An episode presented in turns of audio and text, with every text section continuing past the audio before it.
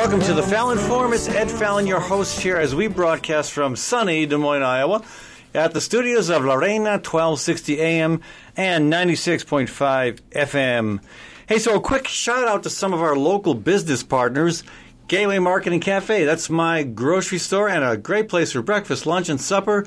They've also got an excellent catering service. That's Gateway Market and Cafe. Also, thanks to Story County Veterinary Clinic, where Dr. Kim Holding has been taking care of creatures large and small for over 30 years. That's Story County Veterinary Clinic. And to Ritual Cafe, where, where let's see, um, they've got fair trade tea, they've got fair trade coffee, they've got an all vegetarian menu. They're pretty unique, folks. That's Ritual Cafe, located between thir- between uh, Locust and Grand on 13th and downtown Des Moines. Also, thanks to uh, Cinco de Mayo Restaurant, located on Southeast 14th Street. Authentic Mexican food at excellent prices with friendly, helpful service. That's a Cinco de Mayo restaurant. Yeah, and here it is, El Seis de Mayo. And in the studio with me, Dr. Charles Goldman. Uh, later in the program, we're going to be talking about some of the um, big business bailouts and how maybe that's the real socialism in America today. We'll also talk about how Obamacare is on life support. But first, we got to take a look at Joe Biden. Uh, Biden uh, launched his campaign last week, and that included um, four stops in Iowa. And uh, at the first three stops, he barely mentioned climate change. Now, I, I would say we want to look at the the entire scheme here, but I want to talk in detail about climate. But just to Charles, just to kind of look at the um, the the overall Biden rollout. I mean, lots of media hype. Uh, lots of public interest. I mean, all of his events were packed. Of course, they had small venues. That helps. Right. yeah. Uh, and Biden, an eloquent speaker as always. Well, you know, it, we were talking about this before the show, and um, Joe Biden, who has failed at multiple attempts to, to get the nomination previously, um, I would assume is making his final attempt at the presidential nomin- the Democratic presidential nomination, and he's he's immediately dubbed the front runner by the lamestream media. Right. um, including you know uh, the channels that I guess a lot of the Democratic leaning people would watch: MSNBC, CNN, um, and you know it's just hard. He's very likable, it personally likable, but when you look at what he has supported in the past, um, Such as? Give me some examples here. uh, you know, he comes from Delaware, where you know every other credit card company is headquartered, other than South Dakota. Um, so, in that sense, very favorable to the financial interests. Uh, bailout, uh, you know, uh, he proved that the bailout. Uh, well, he would argue there he's just doing the interest of his constituents. I understand that. I Right. understand that. But the point of the Senate is to step above the interests of your consist- uh, constituents to, you know, try to have a national view. I never heard anybody run on that platform. No, I understand that. Um, you know, he obviously the Anita Hill issue. Uh, it's hard. It's going to be Anita hard Hill. to get How many by. people remember Anita Hill? Well, enough people did that that he felt necessary to try to call her up ahead of time to see if he could sort of make amends. Right. Uh, I know he's her. got some baggage for his uh, stand on the uh, criminal justice bill. Correct. in- He was- what year was that? Nin- 1990 something. Or, So in the mid 1990s, he voted for the Iraq War. Um, you know, if he were running for vice president again, I'd have no problem. But if he's running for president, it's just more of the same. It's the same consultants for the Democratic Party saying, well, this is what the people who make up most of the Democratic electorate want. And as I said to you, I think the Democrats should run a campaign similar to President Trump. You've got you've got two you mean with lies and deception? well, no, I'm not saying. I'm not saying the strategy. If, Oh, the strategy. if we could call Minus it, the lies and if we could- deception. right? If we could call it one. I mean, the strategy of, of, of President Trump is that all he needs to do is hold on to what he has. His entire presidency has been about appealing to the base. So the irony is, is that I'm not sure what the lesson the Democrats get from the fact that the president won the election by 70,000 votes in three, a total of 70,000 Only votes, 70,000 votes. in three That- states. You're talking about President Trump. That's correct. Right. And I, I call him the president. He is the president. Um, yeah, yeah.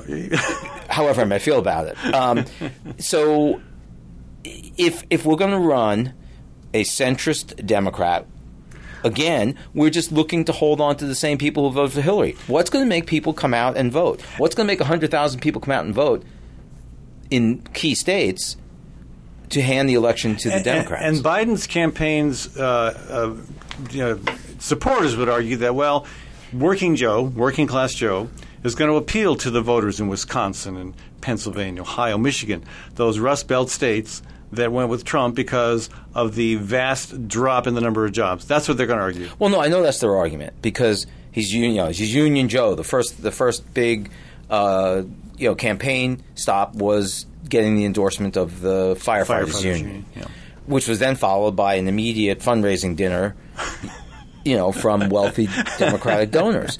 Well, and what that that, that was uh, And remember, that was that a landed big, a lot of money too. right, and that was a big issue with Hillary. Remember, Hillary was getting four hundred thousand dollars for talking an hour to you know various scions of Wall Street. Yeah. and you know I think that does undercut the legitimacy of what they're um, trying to do. Now, interestingly, Sanders, of course, had the the issue of not initially wanting to you know allow his taxes to be public. But of course, given the position of the Democratic Party on the president's taxes, I mean, this would have been a horrendous mistake on the part of Sanders. Right. You know, and you know, so just like we asked for the president, what's he hiding? So what was Sanders hiding? That he makes he made money on his book, and that he's not a member of the proletariat necessarily. what is it like to make money on a book? I'll never know. I'll never know. exactly. you know, so but you know, ultimately the question is, so what? That doesn't mean that he can't come out and say that this is what he believes we should do. That income inequality is an issue. I mean, it's no different than Warren Buffett, right? Warren Buffett is one of the richest, if not the richest man in the world. No, and no, he, no, not Jeff Bezos. Oh, uh, Bezos. Okay. Bezos. I mean, both of them are identified as being pretty much progressives slash liberals to some degree. Well, except when it affects their bottom line. However, but Yeah. but for things like let's say the issue of the wealth tax or the death taxes, unfortunately, we Yeah, allow when, when it comes to call solar energy, uh, you know, Warren Buffett is all over trying to trample down any, any well because small his scale ra- effort to well because his, his railroads move coal.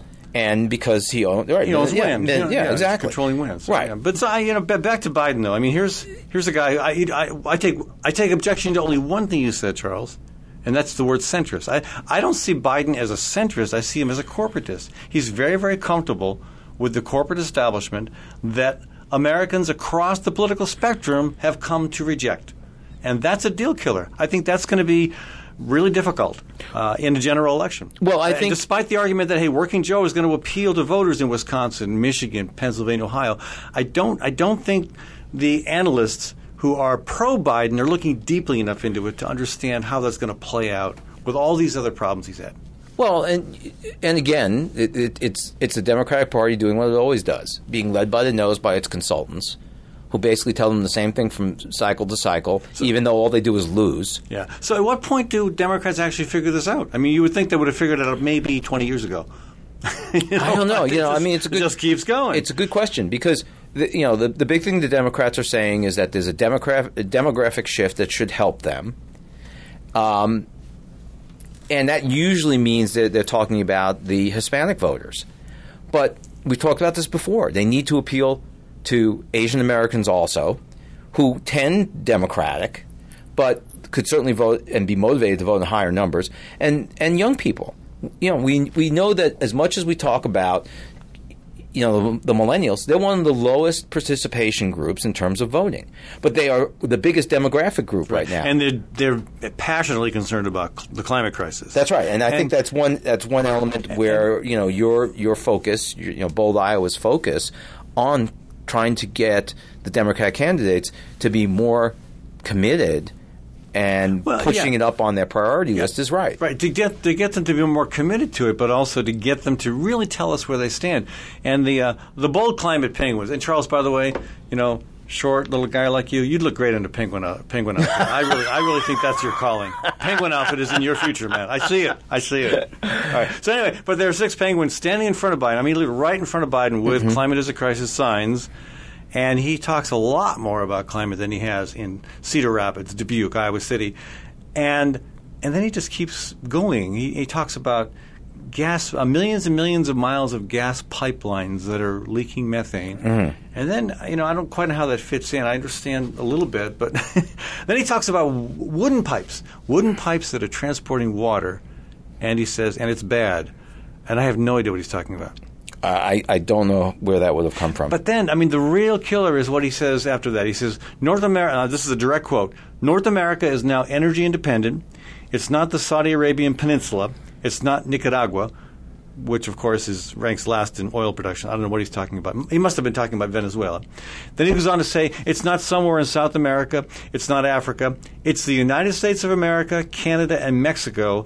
And the United States is soon going to be the largest producer of energy, read oil, of any nation in the world by the end of the 2020s. My lord, what are we so afraid of? That's his quote, which is not just a little bizarre, but also, I think, honest. It's where he's really coming from. Because what he's saying there is not at all inconsistent than what he and Obama accomplished as president. You know, making America, you know, on, on the pathway right now to being the biggest oil producer in the world. right. I mean, I mean, I know Obama gets lots of credit for, you know, credit for um, joining the Paris Climate Agreement, which really should have been a no-brainer. Um, he gets some credit for the clean, uh, the, the clean power plan, but meanwhile, he's approving offshore oil drilling. He's refusing to take a stand on the Dakota Access Pipeline, and here he is boasting, boasting about, you know, about um, about uh, making America the biggest oil. Pro- this is last November in Texas. He boasted about making America the biggest oil producer in the world. So I think Biden, I think this is a, no, a non-starter for Biden at this point, especially among younger voters. Because again, millennials, more than anything, concerned about the climate crisis. They're not going to support a candidate that just came out and said, "I'm I love big oil." Um, That, that's basically what that says. Well, you know, it's interesting. I was I was watching um, a, a, a Vice report um, that I recorded um, about how the nature of work is going to change due to robotics, AI, and other things. And it's interesting to see who was interviewed on that show. Um, not surprisingly, Jeff Bezos from Amazon, but also people like Richard Haass from the Council of Foreign Relations.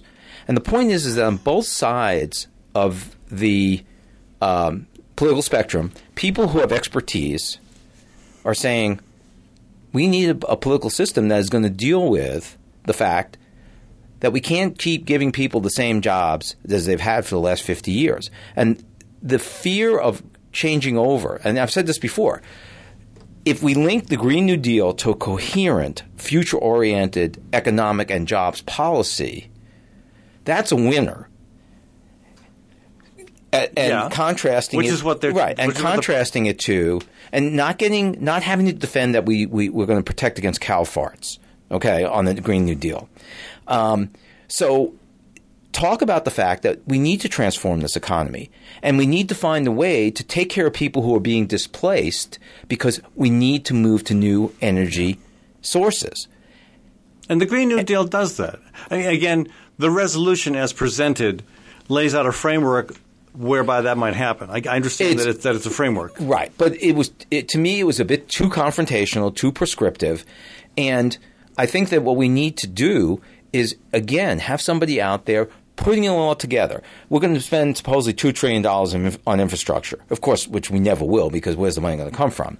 But what are we going to do? Rebuild roads that were built in the 1950s. We're going to rebuild the interstate highway system. That's just going backwards. That's no different than trying to prop up coal.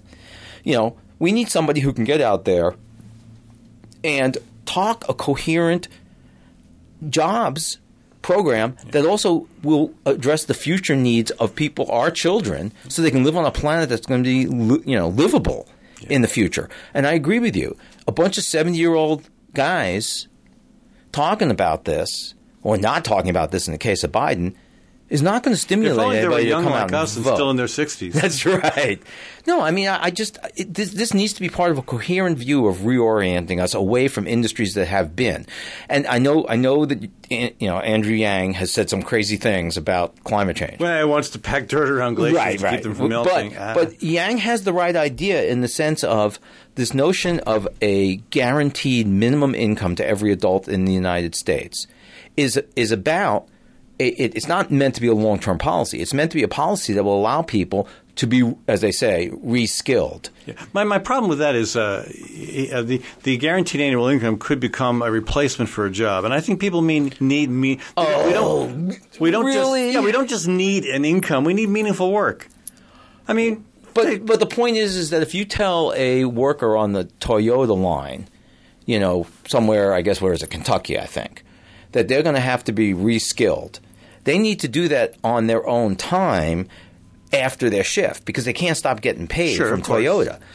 The, you know, the point is is that offering people a backbone of a guaranteed income allows them to make changes in Sure, their life. again, $1,000 And you know what the other part of a that is? The other part of that is having health insurance. The two parts Right, of right. things that keep people in place doing the same jobs they've been doing for decades and therefore defending industries that they've been in for decades is the fact that they don't have any income if they decide to try to make a reskill move and they don't have any health insurance for their families. Okay, so so back to Biden before we Sure. got to run to a break. I mean, beyond his climate problem, and again, I, I think I think what he has said on climate in Des Moines is a is a deal breaker for enough people where we're not going to we're going to see his numbers drop. I, I, I don't I don't see him rising to the top uh, or continuing to stay at the top. I see him falling. Um, and this will be his third strike, and he'll be out. But um, I, I, again, I don't know for sure, but that's my take on it because I know how important climate has become, not just among millennials, but among caucus goers and primary voters, uh, Democratic primary voters in general. But the other thing is, he just, um, it just, uh, you know, it, uh, and you, you made you made a reference to him being just, just uh, advanced in years and and um, you know, just kind of spouting the same old rhetoric. And uh, but it, there seems to be a, a disconnect, though. I mean, I mean, he's he's really good about working a crowd, Mm-hmm. but then when he starts saying stuff that's off script, it's not making any sense. It's not making any sense, and I, I think that's. Uh, I mean, you hear some of these other candidates, and even if you might disagree with them, you know what they're talking about. I mean, with some, some of what Biden was saying, I just didn't know what the heck he was talking about. Well, Made no sense. Yeah, I mean, I, I didn't have a chance to see the video of this, you know, encounter with him. Um, maybe he was thrown off by the Penguins. well, I think he probably was, but uh, but again, you know, He's probably sitting up there thinking, "What do Penguins have to do with this?" well, we did we did make the point that the second largest colony of emperor penguins just collapsed in the Antarctic, which That- is which right. is horrible and tragic. I mean, they they had three years in a row where there was not enough ice for them to ice for them to uh, you know breed and raise their chicks, Mm-hmm. and they just they just died, or some of them moved off to another colony, but. You know, it's life in the life in the Antarctic is not looking good for a lot of species. Well, life in general on Earth is not looking good for a lot of species. Right, which is why, again, more important than ever, it's, it's this uh, the, the candidate that, that comes out of this primary. And I, you know, honestly, I'd love to see a candidate on the Republican side, and, and we we may have one. Maybe maybe Weld will step forward. Maybe some other Republican will step forward. I'd love to see someone start challenging Trump on climate because climate denial is no longer any even remotely viable position. And the, I know there are more and more Republicans who are not afraid to say that. so um, maybe that'll happen, and we'll have a we'll have a vibrant debate on both sides of the political aisle regarding climate. Well, my greater fear is that instead of talking about climate change and maybe foreign policy, income inequality, we're going to do the usual things we talk about. We're going to talk about third trimester abortion, you know, and other social issues. That while I don't doubt their importance to certain people in this country, they're not existential threats Right. to this to our survival. Yeah. And, and there will be there will be Republicans who push the debate in that direction, and there will be Democrats who push the debate in other directions that are also not that, that, that don't challenge us on the existential threat of climate change or the most pressing issues because it generates some fire among the base. And those of us who prefer to think for a living need to push back against that. well, I, I think the other thing we have to, to be wary of is putting too much stock in what what's going on on Twitter. Yeah. You know, as as it's come uh, as it's come out multiple times in the last couple of weeks, it turns out that you know ten percent of the people on Twitter account for like seventy percent of the content on Twitter. And And, and among that, Donald Trump accounts for half of it. well, but the point being that the the Twitter Democrat is not the party. Right. Hey, folks, we got to go to a short break here. Uh, when we come back, uh, we're going to reflect back on the uh, 2008 big bank bailout because uh, there's some stuff to catch up on about that. And it brings into focus the whole question of what is the real socialism in America. Back in a minute on the Fallon Forum. Gateway Marketing Cafe is your locally owned source for specialty groceries. Enjoy chef crafted prepared foods, artisan baked goods, organic produce, specialty cheeses, and hand selected wines and craft beer. Visit the lively cafe for breakfast, lunch, and dinner seven days a week. Gateway Market is centrally located on the corner of Martin Luther King Jr. Parkway and Woodland Avenue. Stop by or visit www.gatewaymarket.com for more details. Gateway Market, good food, great community.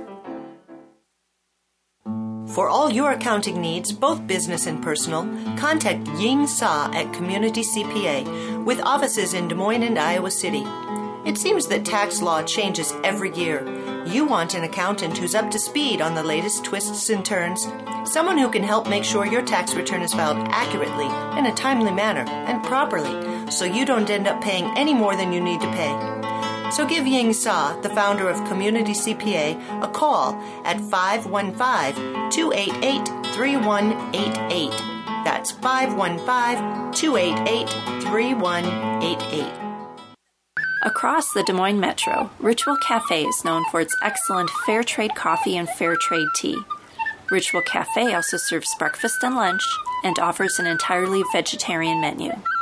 This unique venue is also known for its live music and displays of local artwork on the walls. Located on 13th Street between Locust and Grand in downtown Des Moines, Ritual Cafe is open six days a week. Make Ritual Cafe a daily part of your ritual. Times are tough, and most people are just trying to make their cars last a little bit longer. That's why you should know about Sargent's Garage in Des Moines. You can trust Sargent's to make the right diagnosis and give you a fair price every time. Whether it's a routine oil change or a major repair, Sargent's always does outstanding work. So don't give up on that old car just yet. Call Sargent's Garage at 515 246 8149. That's 515 246 8149. It's important to know where your food comes from. At HoQ Restaurant, that's easy because 90% comes from Iowa farms and Iowa producers.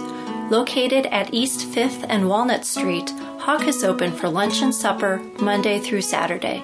From May through October, you'll also find HoQ at the Downtown Farmers Market serving fantastic breakfast wraps with 100% of the ingredients from Iowa, except for the salt and pepper. Learn more at hoqtable.com. That's H O Q table.com. Dr. Kim Holding has over 30 years of experience working with all creatures great and small cat, dog, horse, cow, elephant. Well, maybe not an elephant. If you've got a pet elephant, you may be in trouble. Kim's work history is long and deep, and her clients stick with her year after year because they know she will do right by them and their pets and farm animals. So give Dr. Holding a shout to keep your animals happy and healthy. Call 515 232 8766. That's 232 8766.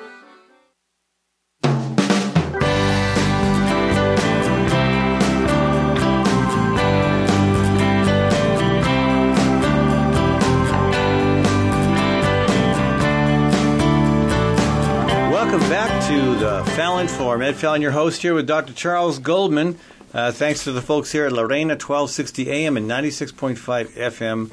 Uh, that's our host studio, and thanks to the uh, stations around Iowa and around the country that rebroadcast this program. Later in the show, we're going to talk about Obamacare on life support, and appropriately, Charles is here with his medical scrubs on to help us analyze that. well, first, off, we're going to analyze a different situation the, uh, the use of the word socialism, but specifically how it relates to the big bank bailouts of the, of the financial crash of 2008.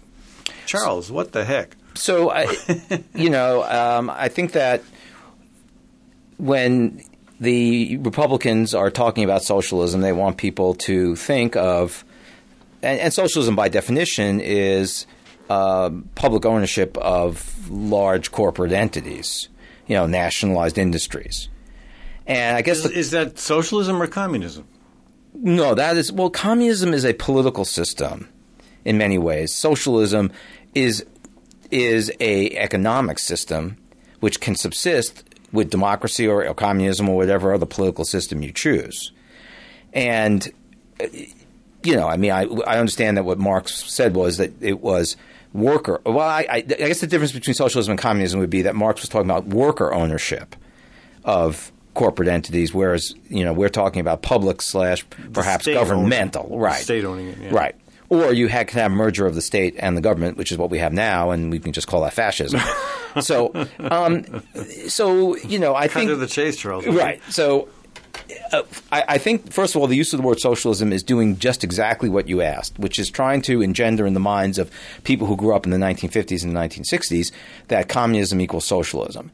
Uh, for the people who don't remember that, you know, those times, for because they weren't born yet, um, there, you know, Venezuela would be seen as a failed socialist state. That's you know now obviously look at the disarray that's going on down there.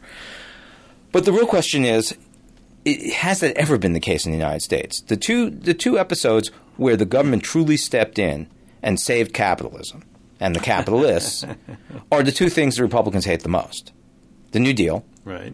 Well, three. I'm sorry. There's three entities. Probably New Deal, the Great Society, and now the you know the uh, government programs that helped end the financial crisis in 2008. Now, in 2008, Democrats were handed a disaster when they when Obama took over the presidency. Right. On the other hand, they supported the same system of, of corporate socialism. And just you know, the reason I wanted to bring this up was to give you know some some numbers as to the scope of what happened, so you understand how much money it cost the American taxpayer to affect the uh, bringing back of these banks, and also some of the fantasies that were put out there in books like you know Ben Bernanke's The Courage to Act and Timothy Geithner's Stress Test. Um, and probably the best person to to look at who's been writing on this is Matt Taibbi, who's written on the bailout Right. for since 2006. You know, as he as he became aware, along with uh, like Michael Lewis, that this had to unravel. The mortgage thing had to unravel. So, you know, some of the things that we know that are out there was that uh, the bailout in terms of like TARP, which was you know the program to save uh, the mortgage lenders, was about 500 billion dollars by itself. Um, and if you add in uh, the direct bailout of AIG, Fannie Mae, Freddie Mac, and automobile, the automobile bailout, that's another six hundred billion dollars. All right, so we're already over a trillion, Right. right there. That's a lot. That's a lot of socialism. Right. Now, interestingly, um, the real bailout outlay has been estimated by Bloomberg, for instance, in terms of the secret Fed lending that went into this. We'll talk about that in a minute, as seven to eight trillion dollars. And another institute at Bard College, including the guarantees, said it was actually thirty trillion dollars. Hmm. That's about as socialist as you can get because that's money that is coming out of the hands of the Fed, of the Fed, Of the you know, taxpayers. of the taxpayers, Yeah. somewhat directly as well as indirectly through the Fed. Now, one of the things that they, the, the supporters of the bailout argue is, well, community banks also got, you know, community banks, the ones like in your little small town also got bailed out. Well, that's true to some extent. 700 banks were bailed out. Uh, that's 10% of the banking industry. However, there's only 13, or at the time, there were only 13 big banks, and 12 of them received uh, about 60% of the bailout money. okay, remember, these are the smartest people in the room, right? The 12 biggest banks in the country. Right. And they know how to. They know how to leverage. Their, They know how to leverage their political power, and they were risking failing within a week or two. Six banks JP Morgan Chase, Bank of America, Citigroup, Wells Fargo, Goldman Sachs, Morgan Stanley, why are these companies still in existence? We're getting 63% of the average daily borrowing from the Fed. Yeah. Citigroup was taking $100 billion So stay afloat. You know, you would think this would be an easy response. Oh, socialism? Yeah, here's socialism. What This is totally doing- socialism. Because all you free market capitalists out there, there's only one thing that should have happened to these banks. They should have gone under. failure. Right. You have to wring out the malinvestment. But they were too big to fail, Charles. What's wrong with you? Well, and interestingly, what was the end result of bailing out these banks? Okay, one thing was we made them whole again. Okay, you own garbage securities. Why would anybody pay you more than five cents on the dollar? How much did we pay these banks to make them whole again? Ninety percent, ninety cents on the dollar. money on the bailout. Correct. They, they, they weren't just saved from collapse; they made money on it. Right. And what happened? Well, now the 12 largest banks control 70% of the financial assets of the United States. Up, up from what before the bailout? About half. So they, they gained another twenty percent of control. No, no, they gained another 30% or more Gotcha. of the assets, of bank assets in the United States, which of course means what happened? Community banks and community credit unions failed, right? Or got consolidated. Uh, you know, what other things did we do for them? Oh, we banned short selling of the stocks. That's a, you know, that's another gift of. Explain that a bit for our listeners. Well, so essentially, if you believe a stock is going to go down, you borrow stock from a brokerage firm, and then you wait for the price to go down to buy it up, and now you have a profit, right? right. Okay. So, um, you, what happened by banning short selling? Goldman Sachs stock goes up thirty percent. Who gets that money? Taxpayers see any of that money? Did the worker see any of that money? No, of course not. Um, then, of course, the Fed started paying interest on reserves that they were holding for these banks. Essentially, they were paying banks to be banks, right? They have to hold these reserves because that's what happened. They told them they had, they had to increase their reserves against failure. So they started hoarding cash. So supposedly, what was the reason that we were bailing out these banks? Because lending was frozen, right? Well, you start paying interest at the Fed on the on the reserves that the Fed is holding. What do you think happens? Two trillion dollars disappear from the economy, and they end up at, at you know in, in a Fed account. But this, that, but well, they disappear from one from one one place in the economy, but well, they go nowhere. They're sitting they're, they're sitting dormant. right, They're being paid interest on this money that they have to hold. right. This is the way it works here, and this is I'm not. This is not about the Republicans. This is about the Democrats and the Republicans. This goes back to what you're saying. So what about the what about the Dodd Frank bill? How do you feel about that's that that uh, legislation's impact on the uh, on the, the scandal?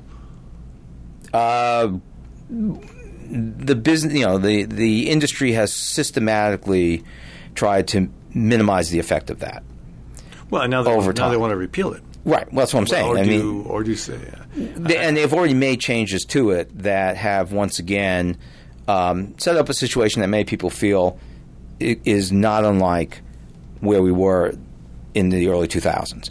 But Uh, again, what what do the big banks have to fear? You know, they they get to the point of being that they, they get to the verge of failure again, and then they'll get bailed out again. Exactly. and in fact, we've removed all moral hazard. In other words, banks used to just be banks. They made conservative investments for a steady return, and then they turned into gambling houses. You know, and and they destroyed the economy. And they took trillions, tens of trillions of dollars of value out of our economy and who knows how many trillions out of the world economy. And those people still sit in those positions of power. And that money is your or money. Get, or get appointed to high positions within the government. Yeah, of course we know, and and uh, and that's what I'm saying. Obama is just as guilty of it as President Trump. It's the same people rotating through, and you know what? They use the same argument that Do- that Donald Trump used. He should be the one who's president and figure out how to set up a tax plan because who knows better than him how to avoid taxes? that's what he literally said. If you remember during the Right, right, debates, Right, right. But So- of course, we don't. We can't verify that because we'll never see his tax return. right? Well, except well, we Well, might- we will eventually. We'll yeah, eventually. now, see that, now that he's not going to be allowed to be on the ballot in a few states like Illinois. uh, maybe- well, well, unfortunately, they're all way. Democratic states, which they were probably ceding anyway. Well, but he, um, but he, yeah, I guess, I guess he'd lose the primary there. Well, I mean, because presumably, if he does get a Republican opponent, that opponent would release his or her tax return and automatically win Illinois. And I, I, don't, I don't know what I can't remember what other states have done the same thing, but Yeah, I, I, I, I, I think it's New York and a couple of others that are going to do it. But it, it it sounds good, but I don't think it, will affect the results. All right, hey, we're going to take a short break here again, folks. Uh, and when we come back, we're going to switch gears a bit and talk about uh, health care and how, according to our resident physician, Dr. Charles Goldman, Obamacare is on life support. Back in a minute on the Fallon Forum.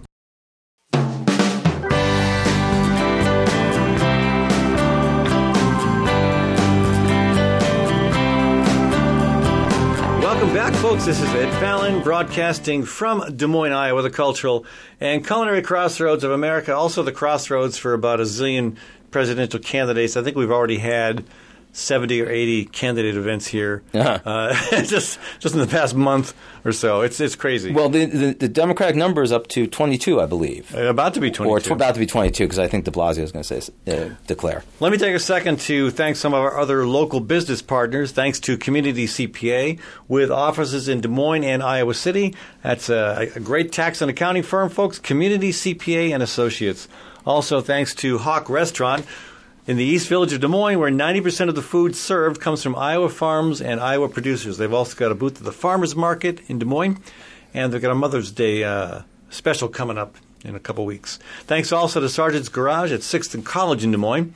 Uh, they've been operating on four generations of Fallon mobiles, and they always give me a fair, an accurate diagnosis and a fair price every time. That's Sergeant's Garage. And thanks to Diversity Insurance, located at 1541 East Grand in Des Moines, all your insurance needs under one roof. That's Diversity Insurance at 1541 East Grand in Des Moines. All right, so um, Obamacare hasn't seen a lot of conversations in uh, recent year, recent well, recent days. I guess, I guess it gets talked about once in a while on the campaign trail by Democrats who want to either improve it or those who want to actually do something that makes more sense and go beyond it as some kind of version of Medicaid for all. But um, that's, that's probably not a bad conversation to be having because, according to our resident physician, Dr. Charles Goldman, Obamacare is on life support. Doctor, what is the prognosis?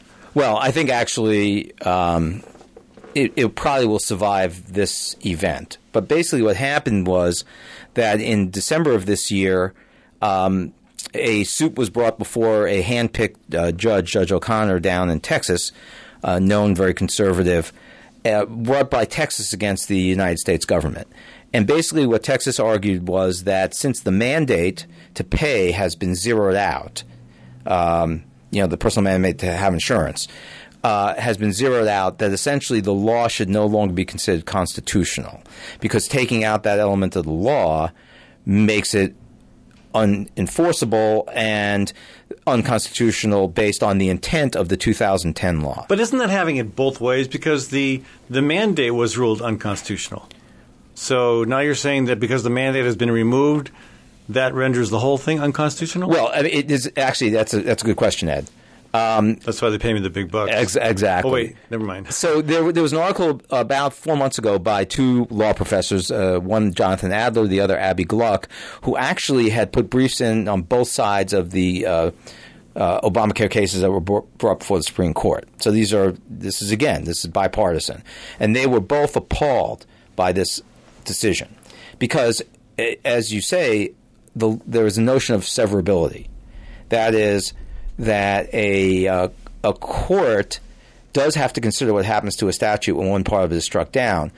However, the courts must leave the statute standing until or unless Congress makes it clear that they did not intend for this law to continue to exist without that provision.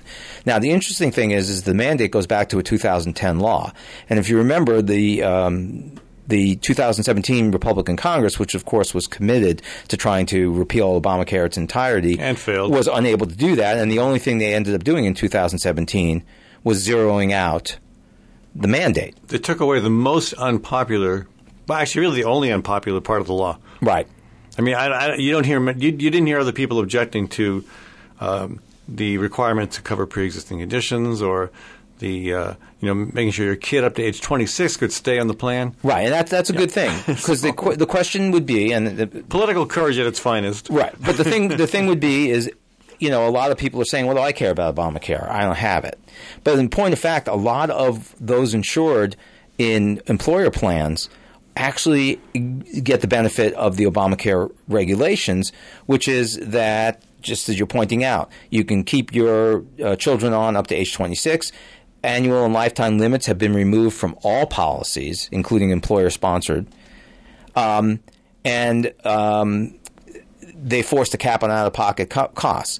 So if you go back to the, the, the good old days the Republicans seem to think existed before the ACA, probably about the estimate by the Kaiser Foundation is that 52 million people would lose insurance because of pre- loss of pre-existing condition coverage or because they'd just be priced out of the market. So that's part and parcel of the great Republican health care plan that the president says he'll release after 2020. At that time, we'll probably also get President Nixon's plan for ending the war in Vietnam in 1968. so the point is, is that it, th- this is important for everybody who has health insurance in this country. It's not just for people who are on the exchange. It's not just for people who get Medicaid, which of course also would now be underfunded in every in everywhere, including places like Iowa, that's Right. already having issues with its Medicaid. So what's going on right now? because it was privatized. Well, yes, we, we Largely. let's not get into that. But the point is, is that federal funding would drop for Medicaid as part of the repeal of the ACA. You know, at what point do at what point does it become a bipartisan focus to admit that our healthcare system, which may have made sense after World War II to tie it with employment, uh, what, what, what, what, at what point do we start realizing it makes no sense to have this vast, uh, expensive middleman, the insurance industry, to tie it to a job so that you feel stuck in that job? You know, to pump all this. I mean, there's so much public money in healthcare already. You know, you would think we'd have better results. You know, it just uh, it, at some point, it just seems like you're going to hit a breaking moment where, okay, this is absolutely going to fail. We've got to redo the whole thing from the ground up. And at that point, you know, there's only one way to go. I mean, you can't. I, I guess you could. I guess you could repackage a failed experiment, uh, but uh, but really, uh, when every other nation in the world has an example that works. Um, works better in terms of delivery, in terms of cost. Again, I, I don't doubt that our physicians and our uh, and our and our medical science here is is second to none, but it's not sustainable with these kinds of inhibitions of, a, of, a, of, a, of uh, you know cost overruns of prescription drugs through the roof, and of this this vast you know this middle man, this insurance industry that is just gobbling up the gobbling up the resources. There's my rant, Charles. Go Well, for it. I, I- I think that I agree with much of what you say, and you have to understand that. For instance, I trained in this in the late seventies and did residency in the eighties, and at the time, Blue Cross Blue Shield were for the most part trade associations that had coalesced into these larger entities, and they were concerned with the consumer of their insurance, their you know people who were registered with their insurance plan. They were not concerned with the shareholders of the insurers. The worst thing that ever happened to healthcare in the United States was not was the imposition of the supposed free market and making many of these large health insurers publicly financed through stock and then having Milton Friedman come out and say that the only people that should matter for a corporation are its shareholders. We've said this before on this show. Part of the ACA was to limit the, the health insurers to a 20% overhead. 20%. Twenty percent. Where uh, with the, the with with a public fine with It's in the three Medicaid, to four percent, yeah, three to four percent right. range. Now, on the other hand, I think it's fanciful and simplistic to argue that we can move from this system directly into a Medicare for all system. Well, but Obamacare was not a transition. I know, I understand that. And Obamacare has many problems, but it was trying to do something within the limitations of the present system. I think the two things I'd say it further entrenched it. In fact, I mean, again, it did some good things while further entrenching the insurance-based healthcare system. Well, it brought a whole new, it, it, brought a whole new bunch of subscribers into the system. That's correct. Yeah. Who then had to pay for insurance? which is why insurance companies or the government essentially went up the them. day the government after paid, Obamacare was passed. Right. The government paid these companies to take these patients. Right. And I, I, I think again, even if you do want a, a Medicare for all type system, there has to be some sort of transition plan. You know, and the two things, well, the one thing that probably has to happen is we need to deal with health insurance the way the Germans deal with health insurance, which is that the health insurers become regulated utilities. They can remain publicly financed, I'm, I'm sorry, privately financed if they want through the stock market So like our like our utility like, like our utilities are. That's correct, and that and their limitations on profit have to be less than twenty percent. Yeah. It's just it's it's obscene. You mean on, on cost? Uh, well, they get a twenty percent overhead, which includes their profit, oh, okay. and you know, so. So they'll, I don't- they'll have to I learn to work with a little bit I, less you know, overhead. I don't know if I agree with you. I don't. I don't know if the, the way out is to gradually uh, ease ourselves out of the current system. I, I think.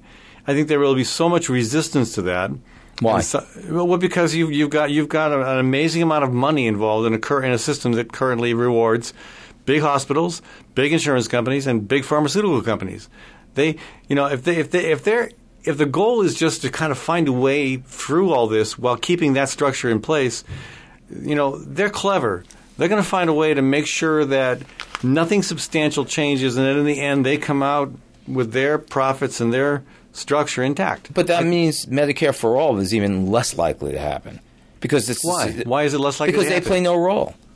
What? What? How these people are going to see their? This is not any different than asking the oil companies to leave trillions of dollars of assets in the ground. Well, you you- have to have some transition plan. You can't just simply say to them, "It's wrong. This is what we're going to do." Well, actually, no. You you can and you have to, uh, and and with that with that example, even more so than healthcare.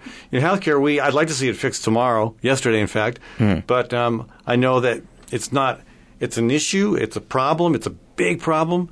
But climate. I mean, science is telling us we have to leave that stuff on the ground. I, don't- I don't care if Mobil, if ExxonMobil is going to lose some money because they didn't get to maximize all the extraction options they have it's got to be left in the ground. That's, there's, there's not a, that's not a political statement. That's a scientific statement. I understand that, but you can't simply go to the government and say, "We want you to do this." You have to figure out ways to apply pressure and to make these entities part of the solution. Right, now, and you can work on pipe. For instance, working on pipelines is a sensible way of going about it. Keeping pipelines keeps those assets in the ground. They can't move them.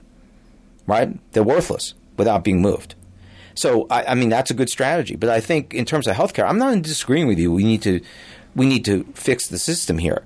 And Obamacare was an incremental change. It basically just gave people coverage. It didn't change the structure. I wouldn't even say it was incremental. I think it tweaked the current system in a few favorable ways. I, I don't think 50 million people having coverage is, is a small tweak. There's only 300 something million people. well, it brought United more States. people into the existing system. but it gave people at least some coverage so they wouldn't be bankrupted Yeah. by having a health problem. All I'm saying is I think you have to offer a, a path. And the path to me is Germany's overhead is half that of the United States using that system. And it's, it's, it's in a country with a fair amount of heterogeneity racially, like ours. Um, and I think it, it, it's reasonable to consider that as a way out. Of, the present system is untenable. Right. And I'm saying that as a physician as well as a citizen. It's untenable. And I agree with you. And it needs to be part of a coherent change in which you finance medical education for people so they don't come out hundreds of thousands of dollars in debt and having to make a lot of money. So who's going to accomplish that? President Trump or one of his uh, the uh, one of his, one of the Democrats running for president? Is it Well, is anyone- it's fairly obvious that President Trump's not going to accomplish Right. It was it was a trick question. Right. But is there a Democrat running that uh, might be able to accomplish that? It has the guts, the integrity, and the intelligence to do that. And of course, the Congress willing enough to. Go I mean, the one who who comes to mind is the one who's already made it a much bigger issue than the rest of them, and that's Bernie Sanders. But he is, again, I think what he's putting forward is too politically simplistic to really address the problem or start the transition to a better system. You know, the other option would be put a public option out there to compete with the insurers.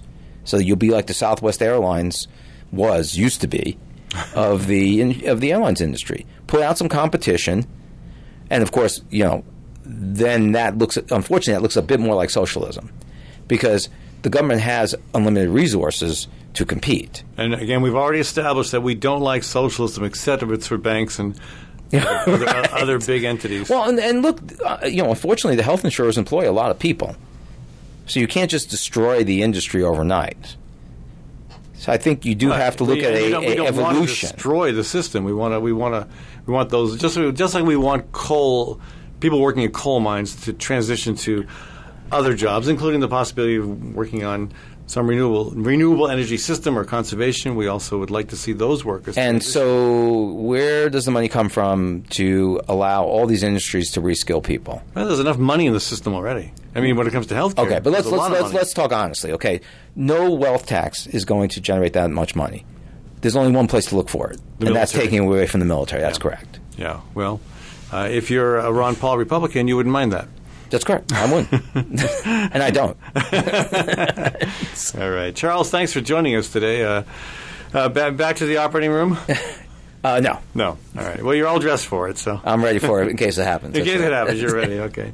So, hey, folks, uh, thanks for tuning into today's uh, Fallon Forum. If you're listening uh, on our community owned stations, um, We will be uh, we will be back uh, shortly here after a break. Thanks to uh, Charles for joining us today, and thanks to uh, the folks at La Reina 1260 AM, 96.5 FM. Thanks to our community-owned stations around the country. Uh, thanks to uh, Juan Rodriguez, the station manager, to Sherry Hardina, my production assistant, and to Ashley Martinez, our producer for this program. Thanks again for tuning in.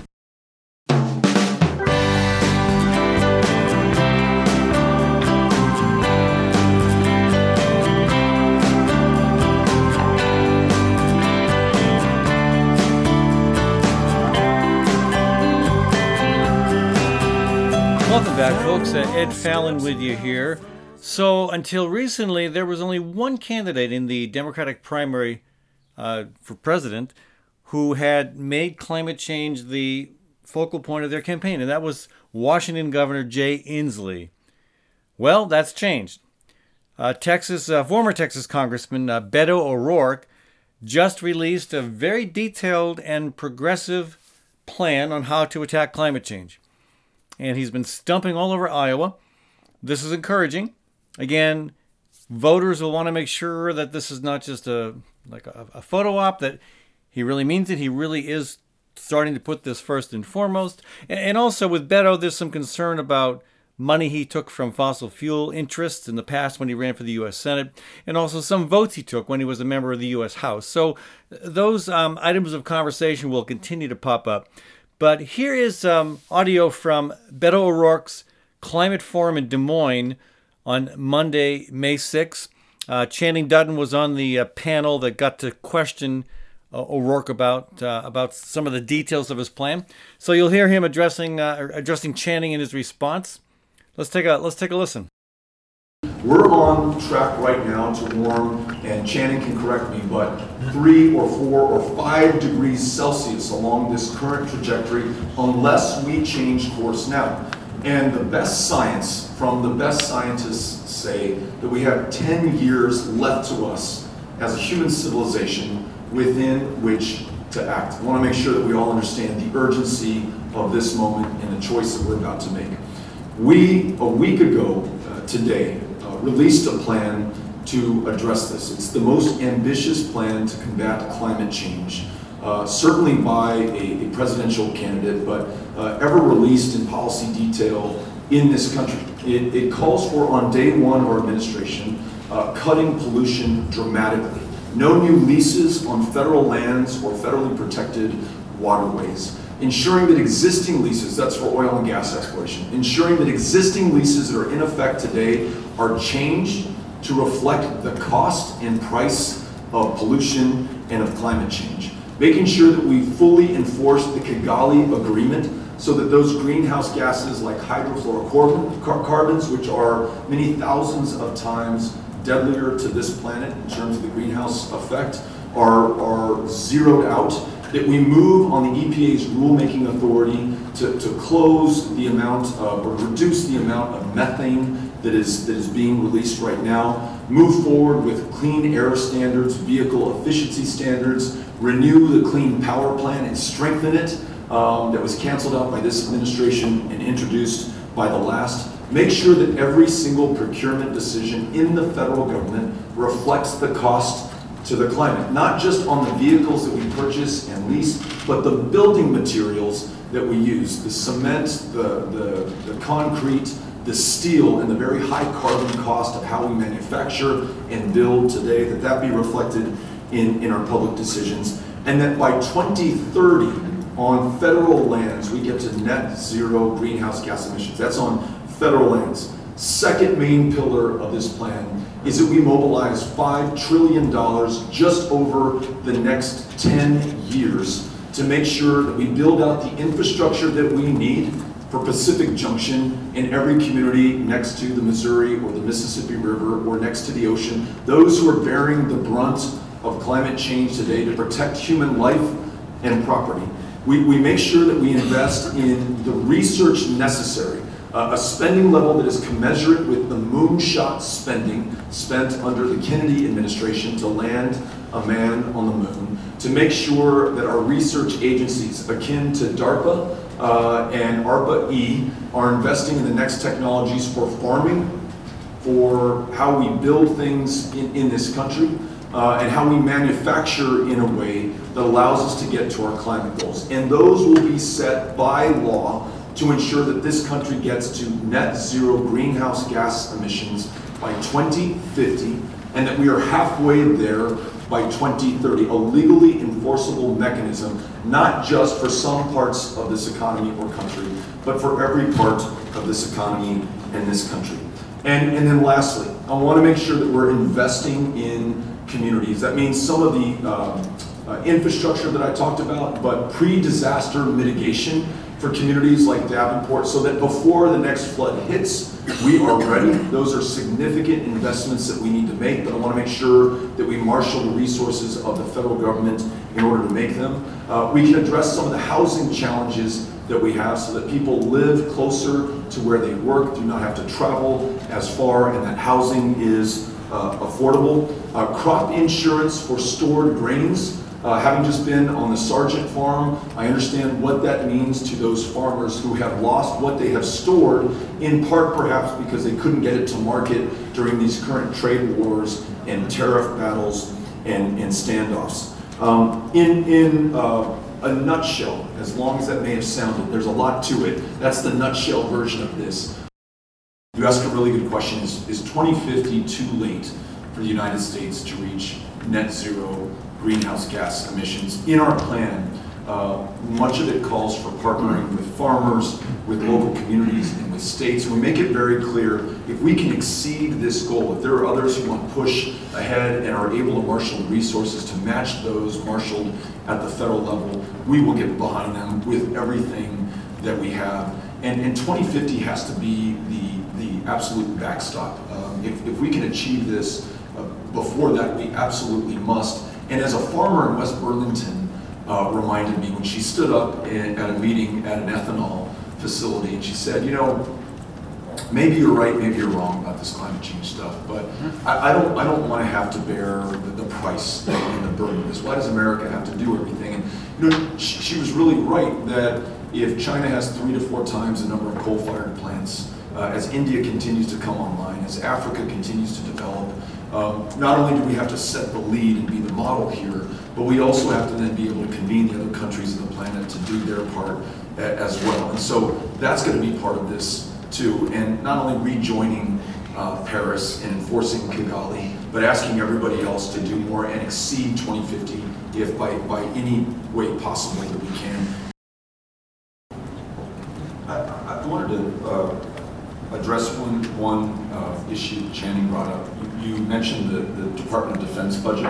Sure. You know, we're $600 billion annually right now. We're, we're fighting wars in Afghanistan, our 18th year. We've been 28 years uh, almost without pause in Iraq through six successive presidential administrations, Yemen, Somalia, so many other places right now. I remember, I believe it was during the Obama administration, where the Department of Defense uh, said that climate change was at the top of the list, or maybe their, their very number one threat. And, and I really, over time, especially serving on the House Armed Services Committee, have begun to understand exactly how all that is connected. Um, scientists have told us that, that the droughts that preceded the civil war in Syria were, were the greatest seen in, in that country, perhaps in, in recorded history. Um, the competition for resources, the fact that so many of our military installations have been overwhelmed by some of these natural slash human caused uh, disasters, um, we're going to spend exponentially more unless we reduce the impact uh, from a national security perspective. So I love that you put it within within that frame. We can continue to send more women and men overseas to fight these wars, or we can address some of the underlying challenges to include climate um, that cause these wars to begin with. And, and part of the reason I really love the, the framing of the Green New Deal is, is it calls to mind um, the last major, almost existential challenge that we faced coming out of the Great Depression into World War II. Would the Western democracies survive?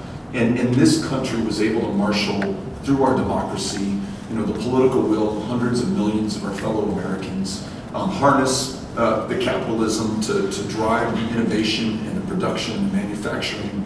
And, and then those, those service members, uh, those young people, literally willing to risk, in so many cases, lose their lives to save this country, to make the world safe for democracy. Um, it, it's that kind of, of, challenge that we're talking about right now. So I, I made a note uh, about you comparing this to the DoD budget. I think that's a very apt um, comparison to make because th- this is the greatest challenge we have faced since then, the greatest challenge we, we have faced ever. And so, you know, to, to paraphrase President Kennedy, uh, you know, bear uh, any burden, pay any price. That's what the generations that follow us will want to know that we have done while we had the chance to do it. So appreciate the way that you place that. Well, let me just let me just add one follow-up, and that is, um, it is popular to be strong with the military, and it's difficult to lead in a different direction. But if we reduce that military expenditure from maybe 8 trillion to 11 trillion, and we took half a trillion in each of these next 10 years, and we helped export the green solution across the planet to India, to our friends in China, to Central America, if we, if we just divert a portion of our excessive military budget, then TPI, then the experiments that we're conducting all across the country on new energy become a product for the United States to export and lead and answer the question. It's very popular in India. You Americans, you burned all the oil. You put all the CO2 into the atmosphere to raise your standard of living, but you expect us to do nothing.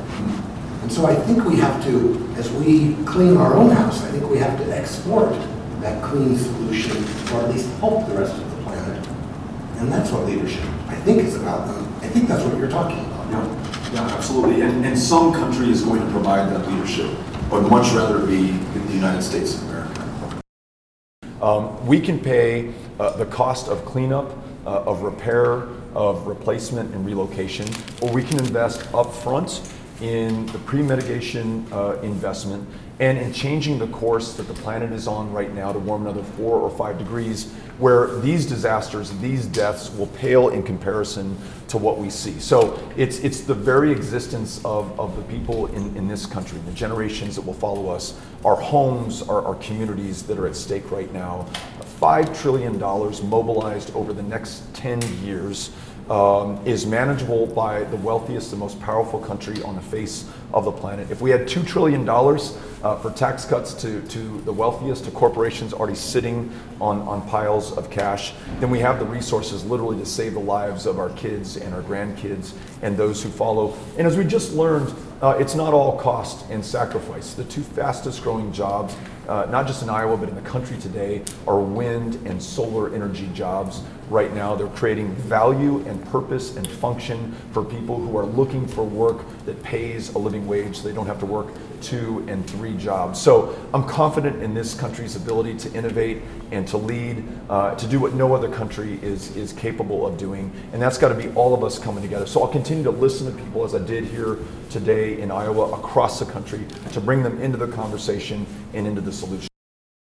Well, there you have it, folks. Um, again, good progress being made. I think the more people go out there and question candidates about how urgent is climate change and how important it is that they don't just mention it as an issue, that they actually prioritize it, the more that that happens, the more we're going to see this kind of progress like we've seen with Beto O'Rourke this week. Keep it going, folks. Ed Fallon here with you on the Fallon Forum.